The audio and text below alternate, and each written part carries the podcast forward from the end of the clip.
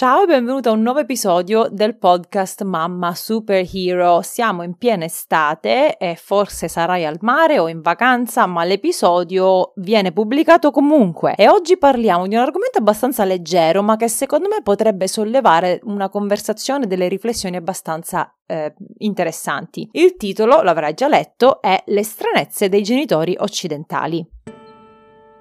Ciao, io sono Silvia D'Amico e questo è il mio podcast Mamma Superhero. Ho investito gli ultimi anni della mia vita per capire come superare gli ostacoli della maternità e migliorare la relazione con i miei figli. Ho letto decine di libri, ascoltato centinaia di podcast e soprattutto ho fatto pratica ogni giorno con i miei tre bambini. Il mio obiettivo è quello di aiutarti ad alleviare la fatica di crescere i figli un episodio alla volta.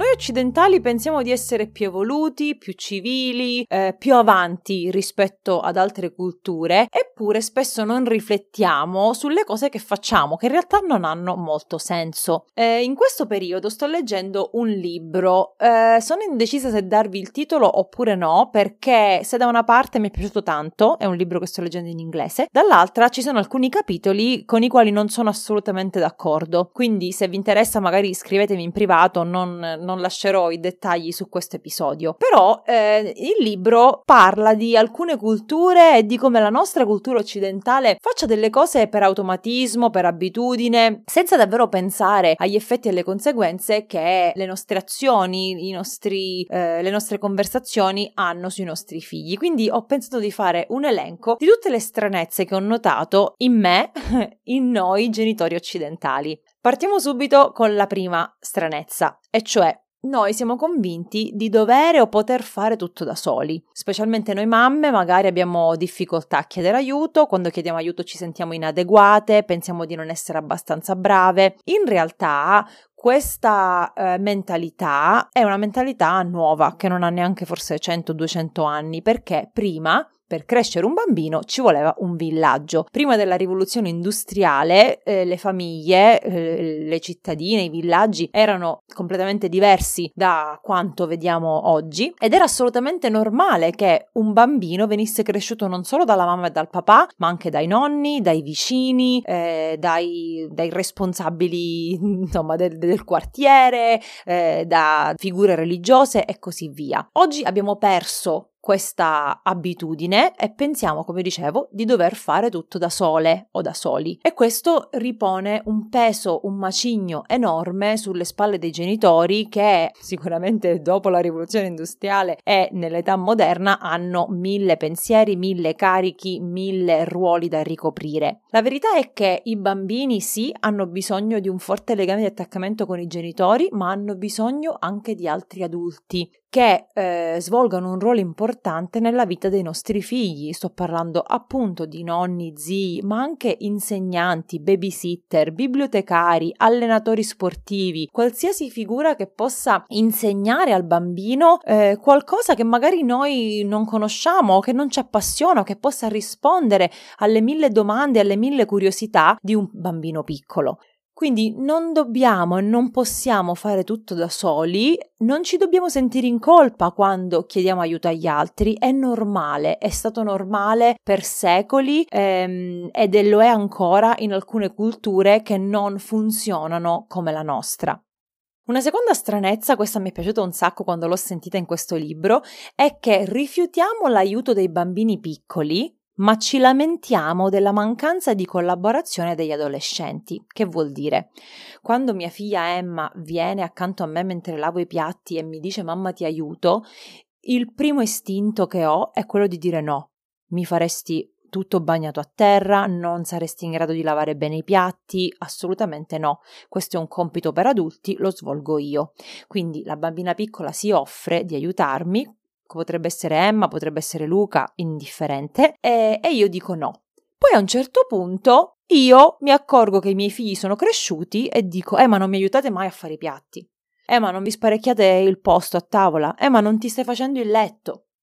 I bambini hanno bisogno di esercizio con le faccende domestiche, ma in qualsiasi ambito della loro vita, in qualsiasi area. I bambini devono sentirsi sin da piccoli parte della famiglia se non permettiamo che facciano esperienze, che sbaglino, che si allenino, che falliscano, che ritentino, non possiamo aspettarci che improvvisamente da un giorno all'altro diventino grandi collaboratori in casa. E nel libro che leggevo eh, si faceva l'esempio di una famiglia maya eh, in Messico eh, dove la, la, mamma deve fare le, le tortillas, che sono delle specie di piadine, no? E lasciava che la bambina di due anni facesse anche lei delle tortillas. Chiaramente non le venivano rotonde, le venivano di forma strana, a volte avevano il buco e la mamma non la correggeva, lasciava che lei si allenasse, lasciava che lei la imitasse, perché i bambini imparano per imitazione.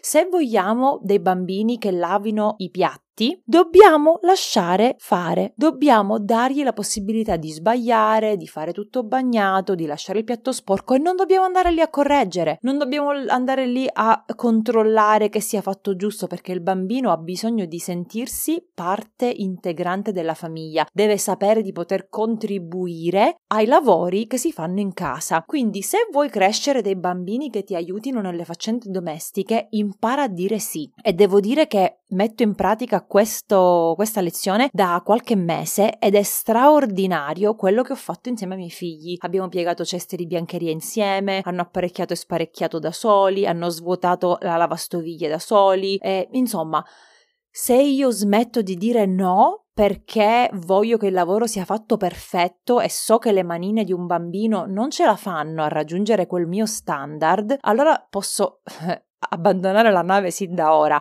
Sto crescendo dei bambini che da adolescenti e da adulti vorranno essere serviti e riveriti. Se invece io voglio crescere dei bambini collaborativi, dei bambini che aiutino in casa, che si accorgano anche di quello che va fatto senza chiedere continuamente, dobbiamo rispondere alla loro offerta di aiuto quando sono molto piccoli e con la pratica, sapendo che sbaglieranno, sapendo che lo faranno male, senza andare lì a correggere e a rifare quello che stanno facendo, piano piano impareranno a farlo secondo standard più alti. Non è bellissimo? Noi nella, nella, nostra cultura occidentale non pensiamo così, noi vogliamo la casa pulita, i vestiti piegati bene e, e quindi non diamo spazio ai bambini di allenarsi, di esercitarsi. Un'altra stranezza, la stranezza numero 3, è che usiamo due pesi e due misure, cioè i bambini imparano con l'esempio, ma quanti cattivi esempi diamo senza accorgercene? Va bene, poi ci sarà chi mi dice Silvia, mio figlio salta sul letto e questa cosa non l'ha mai vista fare né a me né a suo padre. Ovvio che ci sono delle cose che i bambini fanno per immaturità, per esplorazione, perché sono bambini, ma quanti cattivi esempi diamo noi? Per esempio, il bambino dice non mi piace giocare con Stefano, Stefano è cretino. E noi, ma no, ma non si dice cretino, Stefano è un bravissimo bambino, ma come ti permetti? Poi nostro figlio ci sente parlare male della vicina, della cognata, della suocera e che cosa impara? Impara che va bene sparlare gli altri, va bene criticare un'altra persona, va bene esprimere un'opinione negativa su un'altra persona, ma non va bene dirglielo in faccia, quindi non posso dire a Stefano non mi piace giocare con te, ma dietro dietro è quello che penso. Quindi cosa vuol dire? Cioè, quindi questo intendo quando dico usiamo due pesi e due misure. Vogliamo che i bambini imparino il rispetto, ma non li rispettiamo. Vogliamo eh, che imparino ad ascoltare, ma non li ascoltiamo. Quindi dobbiamo essere onesti con noi stessi e dire sto chiedendo a mio figlio di fare una cosa che io stesso non faccio quando chiedo a mio figlio di mangiare verdure, mio figlio mi vede mai mangiare verdure, le metto mai a tavola le verdure. Perché se chiedo a mio figlio di fare una cosa, devo assicurarmi al 100% che lui me l'ha vista fare tante volte, perché i bambini imparano per imitazione. E allora se io lo faccio, lui lo farà. Se io voglio che lui lo faccia, lo devo fare prima io. Stranezza numero 4. Usiamo con i nostri figli metodi inefficaci e la definizione di pazzia è fare sempre la stessa cosa aspettandosi un risultato diverso. Mi riferisco qui a metodi tradizionali come urla e punizioni. Se urla e punizioni funzionassero, se fossero efficaci davvero, non avremmo bisogno di continuare a utilizzarli. Non solo, ma non avremmo bisogno di peggiorare la punizione e di aumentare l'urlo, no? Perché molte volte le mamme mi dicono: eh, ma mio figlio non mi ascolta ehm, a meno che io non urli. E certo, perché si è abituato a quel grado di decibel. Se tu ti abitui a un certo rumore, a un certo suono, poi a un certo punto non lo senti più. È come quando eh, io sono, mi sono trasferita in questa casa e prima mi, mi faceva impressione sentire l'aria condizionata che attaccava e staccava, adesso non la sento neanche più quando hai un rumore di un elettrodomestico, non so, della lavatrice, del frigorifero, della lavastoviglie, poi ti abitui e non lo senti neanche più. Più noi urliamo ai nostri bambini, più loro si abituano a quel suono. Non solo, ma se l'urlo e la punizione attiva la via della paura nel bambino, ehm, il muscolo dell'orecchio medio proprio si disconnette dal cervello, quindi il bambino non sente. Allora, che cosa possiamo fare per farci ascoltare? Dobbiamo utilizzare metodi più efficaci, metodi più efficaci. Quindi perché ci ostiniamo a utilizzare metodi inefficaci? Che cosa adotti tu nel quotidiano di inefficace nei confronti di tuo figlio? Che metodo, che strumento, che strategia hai provato mille e mille volte che non funziona? Scrivimi un'email, mandami un messaggio, sono curiosa.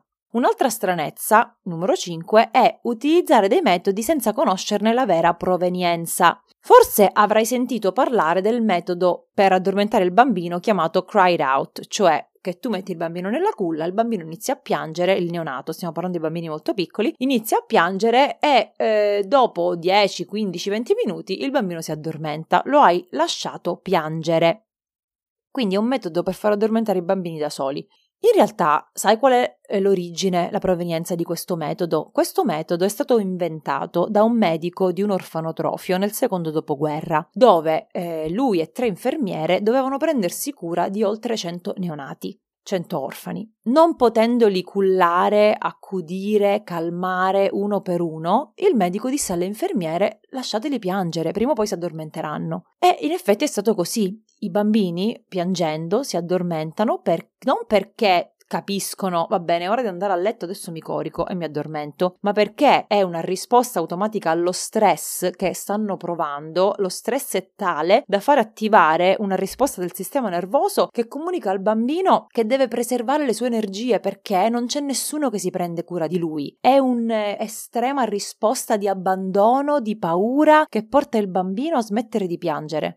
Quindi non potendoli accudire uno per uno, queste infermiere così hanno fatto e il, il medico poi ha scritto questo decalogo, queste istruzioni su come far addormentare i bambini lasciandoli piangere nella culla. Ora, in un nucleo familiare del 2022 in cui ci sono due adulti o anche uno adulto e qualche bambino, uno, due, tre bambini, questa soluzione non è adatta perché non siamo tre infermiere per cento neonati, siamo un adulto per uno o due bambini. Quindi è fondamentale conoscere la provenienza di una strategia, uno strumento di questo tipo, perché è totalmente dannosa per i nostri bambini nelle nostre famiglie. Quindi altra stranezza dei genitori occidentali. Infine, e concludo, noi genitori occidentali pensiamo di dovere o poter controllare tutto, anche le cose che sono impossibili da controllare, ma più usiamo il controllo come strategia genitoriale, meno fiducia diamo ai nostri figli e meno i nostri figli cresceranno in autonomia, responsabilità,